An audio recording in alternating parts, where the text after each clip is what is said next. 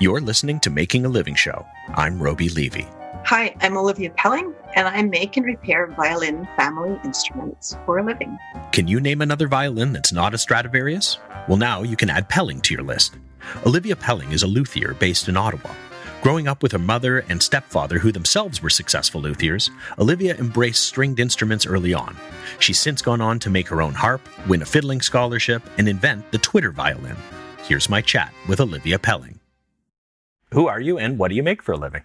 I'm Olivia Pelling, and I make and repair violin and family instruments. So, violins, violas, cellos, double basses. I don't make double basses, but I do repair them. And I do take care of bows. I don't make bows, that's a different art altogether, but I do rehairing and um, some, some repairs on bows.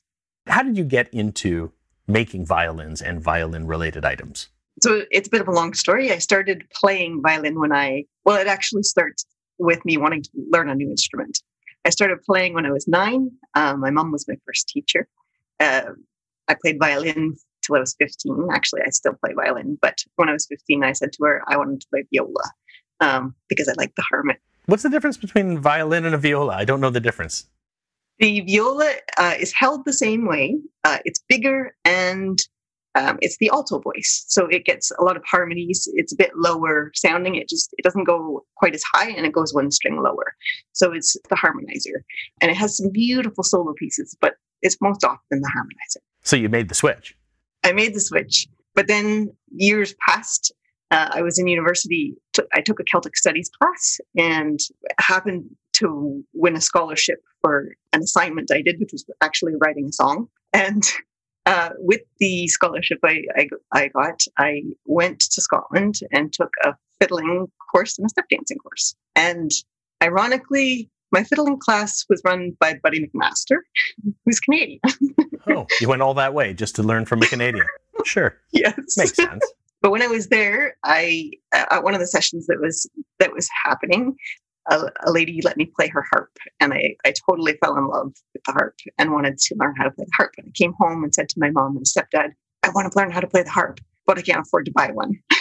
and my my stepfather was maker and he actually my mom was apprenticing sort of under him. And so I had I had been seeing my mom learning how to make violins. And uh, he said to me, Well, why don't you just make one? And I paused. I thought about it, and he says, I'll give you the wood. like, okay, well, we, we knew that there was an Ontario College of Art and Design had this uh, stringed musical instrument making evening class that Philip Davis, a local luthier to Toronto, ran. And you could make whatever you wanted. Most people were making guitars and violins.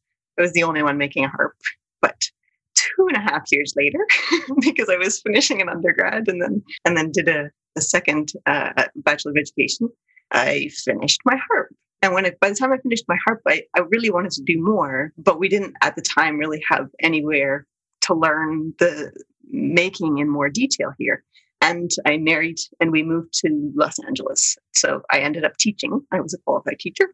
And from there, we moved to England and teaching in England uh, I was supply or substitute teaching in England the first year I was there. And after the first six months in inner city London, I said to my husband, I don't think I'm going to survive if I keep doing this. and he said, Well, what do you what what do you want to do? And I I started looking around and thinking, I'm in Europe.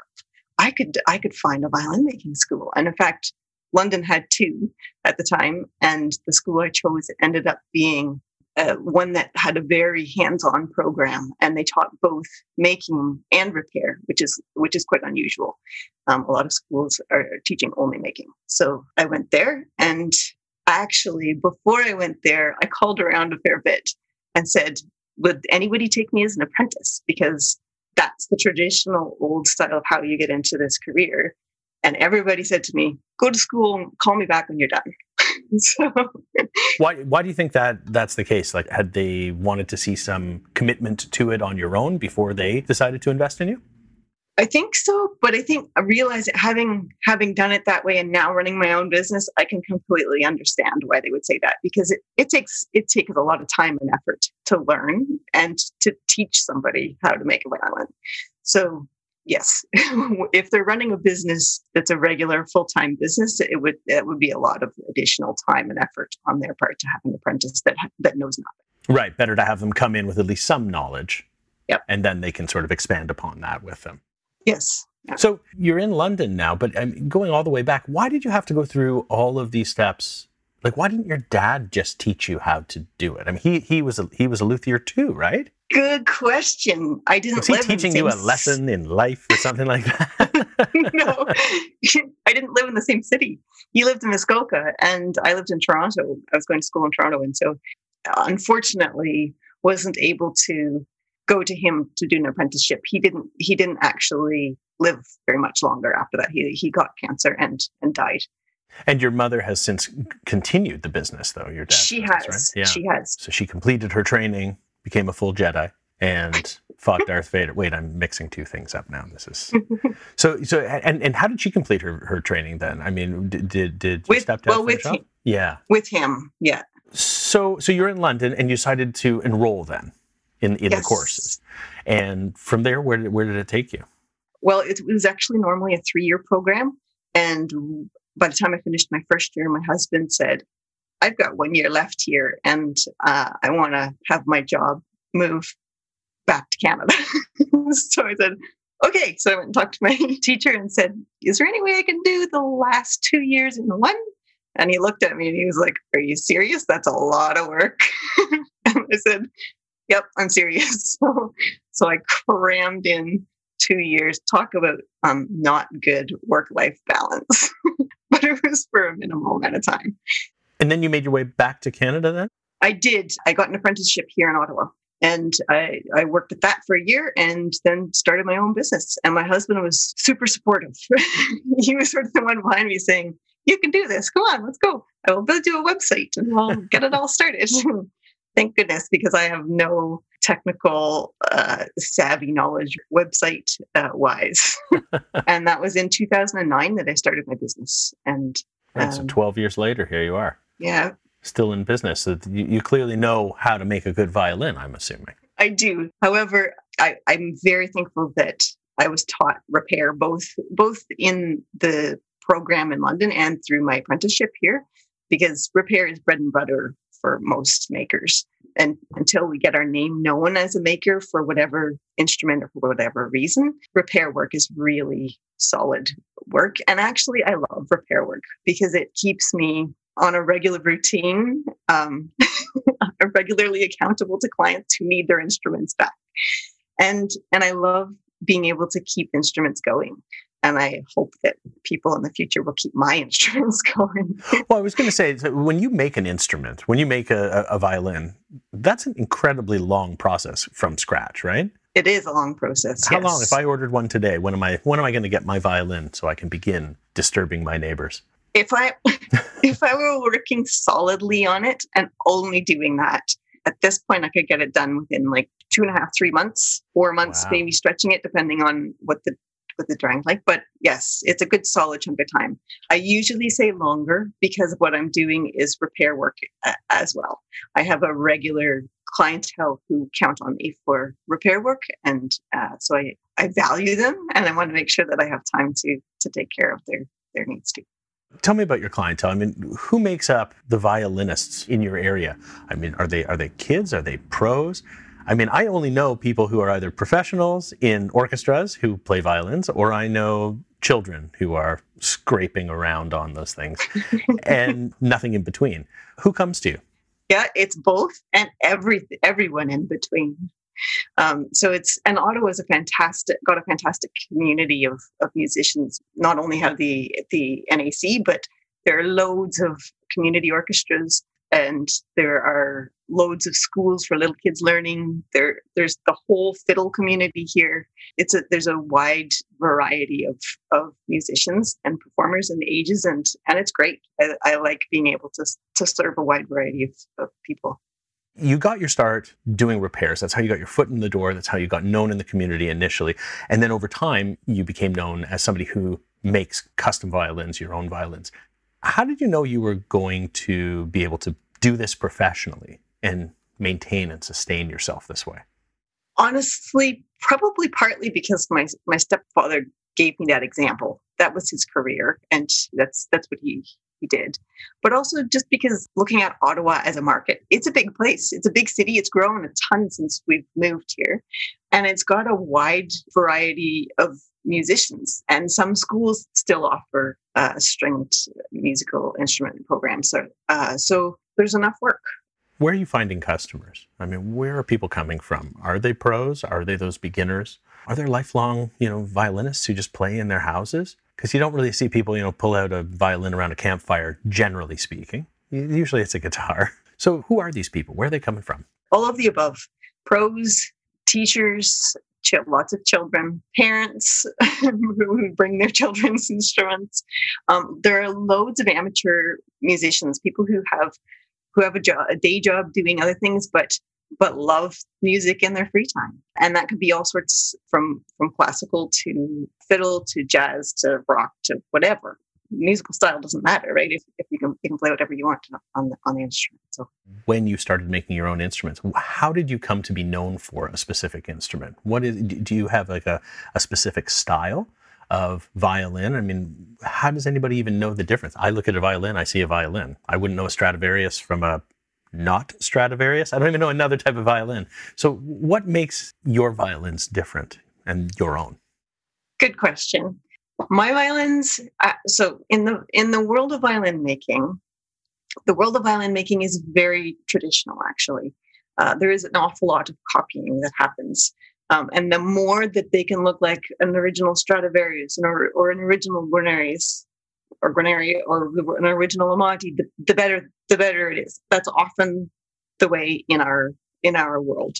So some of my instruments just look like a copy of something else. I don't actually I I haven't been what we call antiquing, which basically means beating up your violin. oh, really? Like people actually want new violins that are old looking and old feeling? Definitely. So you yes. beat the hell out. How do you beat up a, a, violin in a way that doesn't break it but makes it antique? it's it's sandpaper, rocks, sticks, um, really? anything that. Yep.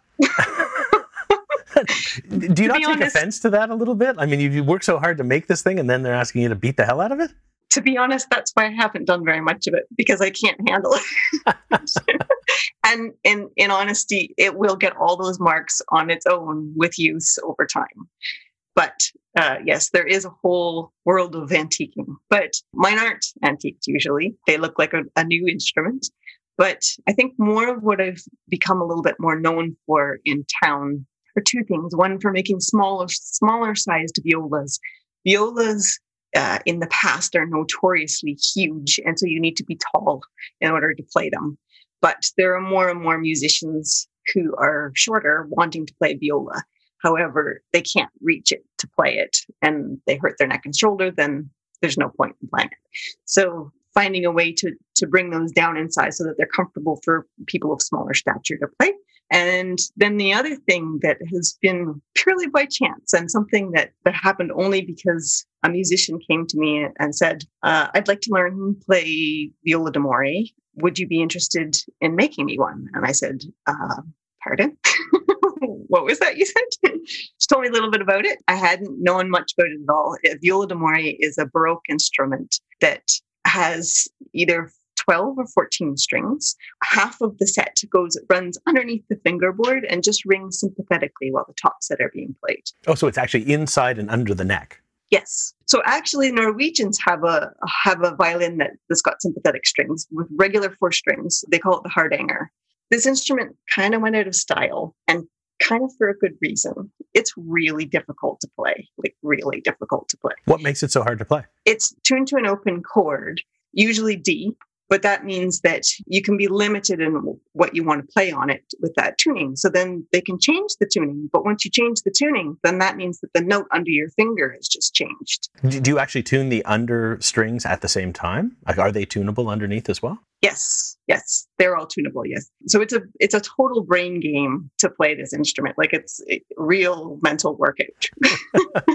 and I think it went out of style just because it's really challenging to play. But I had this lady ask me, Would you be interested in making me one? And so I got back to her and I said, yeah, I think I think I'd be interested in doing that. Then the challenge was to find plans for it. And there really aren't. There are plans for violins and violas and cellos everywhere, easily accessible. For violas d'amore, no. so where did you actually find it then? So I ended up actually I contacted a musician in Toronto, Tom Georgi, who played at the time, he's now retired, but he played at the time with Tafelmusik. And he's like world renowned for being a viola d'amore player. And he said, Yeah, I have a viola d'amore. You're welcome to come take a look at it. And actually, two of my friends here have ones as well. And you can just come. And so I spent hours in his, in his house. He very kindly let me spend hours in his house measuring and measuring and like just taking notes and taking it apart, putting it back together. Sure he would not let you do that. No, not that far. So, in terms of some strange instruments that you've been asked to make, I, I, there's something that keeps coming up, and I've got to ask you about it. You made something called a Twitter violin. what the hell is a Twitter violin? I can't find this. I know what Twitter is. I know what a violin is, but I have no idea what a Twitter violin is. Right. So this was an interesting collaboration with my husband. Maker Faire had come to Ottawa and asked both my husband and I to to have tables. Now my husband's a scientist. so that's the cool thing. I, one of the cool things I think about Maker Faire is that it could be any they, you can be any sorts of maker are there. But my husband said to me, let's do something together. And I was like, okay, what? So we came up with this idea to make a Twitter violin. So basically, he was working, he was learning Raspberry Pi and working with programming Raspberry Pi at the time. And so we had linked to seven birds that were uh, seven Canadian birds, um, some of whom were on the endangered list. Some of them are little concern, and some of them very high concern, like the whooping crane. And so he programmed this Raspberry Pi so that uh, he uh, linked it with different frequencies that the violin plays. And the more common frequencies he linked with the birds that were least concern endangerment wise, and then the frequencies that were less played with the, the higher concern. So when you were playing it, the beside it, the computer would both tweet information about the various birds plus the bird songs would, would come along. So you'd be playing along to bird songs and get information that was tweeted.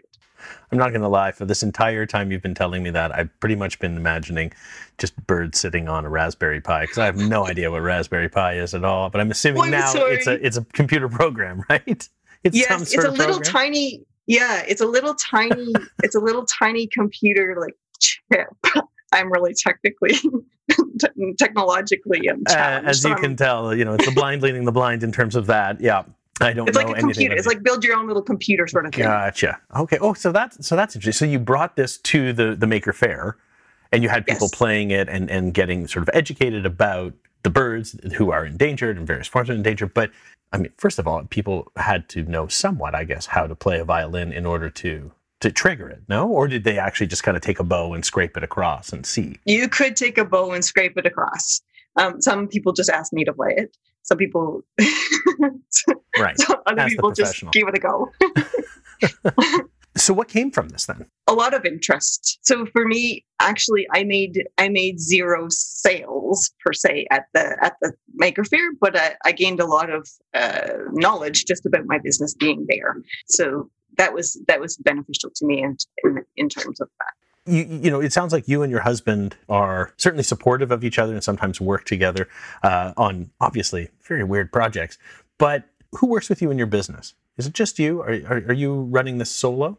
I am running this solo. There have been a few times in the past few years when I've thought of hiring somebody to work with me because as my business has aged and grown, I've become more and more busy, but I haven't taken that leap yet what what would you be hiring someone to do? Would you want somebody to take over some of the business aspect of things, or are you looking for somebody to help you out in the studio with the actual luthierying? That's not a word. Good, good question. Actually, I have done a little bit. Um, so I have I have had some professional collaborations in terms of I got my website redone. I have no capabilities of doing that, and so I, I hired that out. And then the other thing was on the second Viola d'Amore I made Viola d'Amore is known for these carved heads. And I did the first one, and the, the lady, the lady who owns it, knit a little hat to go over the head, which is cute. Like a, like on a golf club, Like you put a little. Yes, yeah. kind of. It's cute, but at the same time, I think it kind of hides the head. I don't. I think she's potentially not entirely happy. I am not a figurative carver. It was. It was my attempt at figuratively carving this face. But on the second instrument, second viola d'amore I made, the man who asked me to make it for him said, "Oh, he was from Basel, Switzerland originally, and he wanted a basilisk." for the length of the thing and, the, and for the head and wings with claws, sorry, wings with claws coming around the side and all this elaborate carving. And I said, wow. And he said, you know, you could get somebody to carve it for you. You could carve it for it.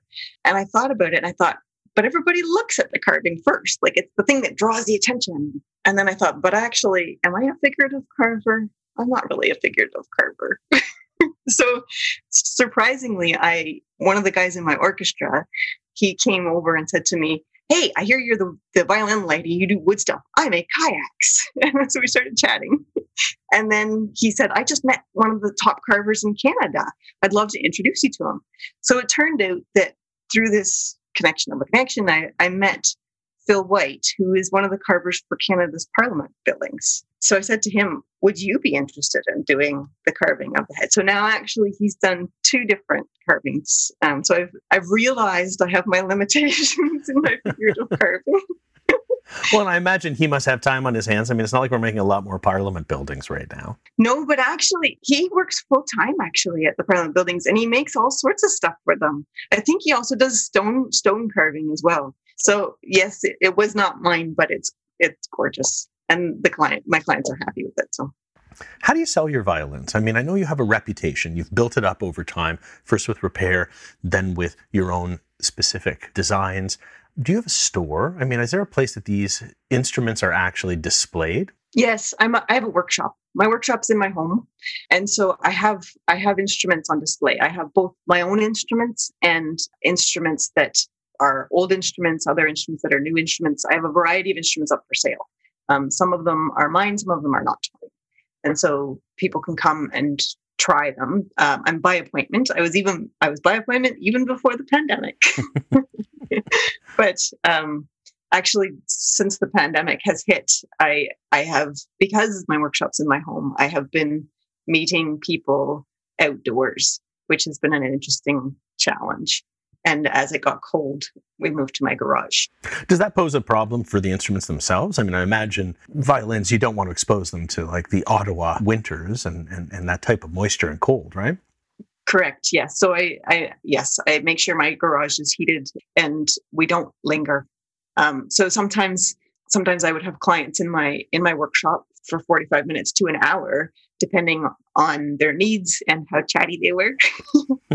and and now now visits are a lot shorter. But to be honest, there's a, a standard procedure in the violin world where if somebody wants to try one of our instruments, they can. They just need to sign legal paperwork saying they're responsible for it while they have it. And um, there's a set amount of time, usually a week, and they can take it and try it in their own space uh, where they're comfortable playing and are used to hearing themselves. So that's actually one of the best ways for them to to get a really good feeling as to whether they like an instrument or not.